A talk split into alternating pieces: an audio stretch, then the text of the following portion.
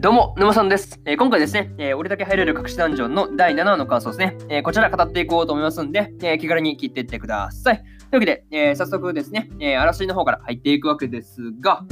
えそうですね、えライバル受付嬢と言い争うローラ。試験に備えるノルが冒険者ギルドを訪れると、喧嘩はノルを巡る争いに発展。ノルはローラと試験の試験のためにドラゴン討伐を目指すのだが、というね、えアニメ公式サイトからの引用になります。ここからですね、え順次感想になっていくわけですが、まずは一つ目ですね、えローラとサラというところで、え冒頭からですね、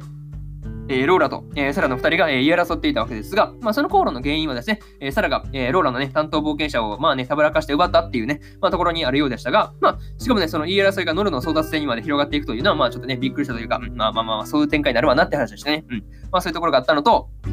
あとですね、そのノルが、ノルをですね、えーさらに奪わさないために、えーそうですね、あのエマとローラがね、なんか団結してるっていう感じがすごいいいなっていうふうにもね、えー思ったりしました。はい。まあたですね、そのノルがね、あの、サラのスキルを鑑定してみればですね、あの、S 属性とね、あちら系の方にね、あの特化しておられるっていうね、うん、そうね、夜の、あの、あちらの夜のね、方に特化しておられるっていうところがあって、まあ、それ見ててなかなかね、面白くて笑ってしまったという話ですね。うん。まあ、なんで受付嬢やってんだっていうのね、あれのスキルの持ち方ですからね。うん。まあ、スキルの持ち方的になんでギルドの受付嬢やってんのって感じでしたらっていう話ですね。はい。まあ、それ一旦置いといて、えなんというかね、あの、ギルドの受付嬢もね、なかなかノルマとかがあるのは大変そうだなっていうふうに、えー感じたりしました。はい。えーこれが、えーまず一つ目の感想である、えーローラとサラというところになります。で次、2つ目で、えードラゴン討伐というところで、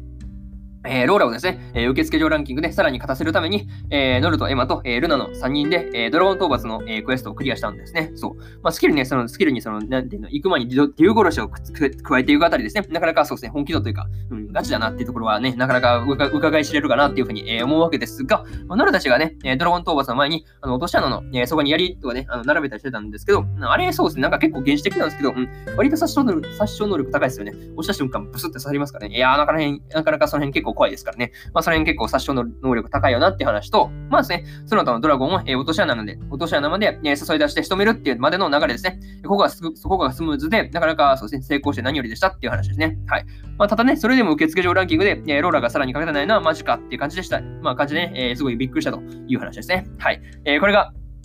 これが、え2つ目の感想である、えードラゴン討伐というところになります。で次、3つ目で、えー魔法融合というところで、えーノルが、えー、7層に行く前に、えーオリビア市長から、えー魔法融合のスキルを教えてもらったわけですが、まあね、あの、白煙と、え水玉と、えー自然の3つの魔法スキルですね。えこれを用意して、あの、石段とかね、あの、今までの、え習得した、え魔法スキルですね。えそれぞれ、え組み合わせて、あの、使うことができるっていうすごい便利な、えスキルになるわけですが、え正直ですね、あの、強すぎて何も言えねえっていうね、うん、感じの、まあ、レベルでしたね。うん、いや、もう純粋にすごいですよね、あれね。いや、純粋に強すぎるわって感じで話で、まあ結構その辺びっくりしたという話と、まあね、あの事実6回走でね、あの石段と、えー、白煙ですね、を、まあ魔法融合させて、えーゾンビを倒したわけですが、まあね、圧勝してましたからね、うん、なんか一撃必殺大技みたいな感じのレベルでしたからね、なかなかその辺強いって思ってたんですけど、うん、まあ今回ね、うん、まあオリビア首長から教わった魔法融合ですね、何気に一番強い説というところありますよね。はい。まあね、えーこれが、え3つ目の感想である、えー魔法融合というところをね、えー割っておきます。で、最後にというパートに入っていくんですが、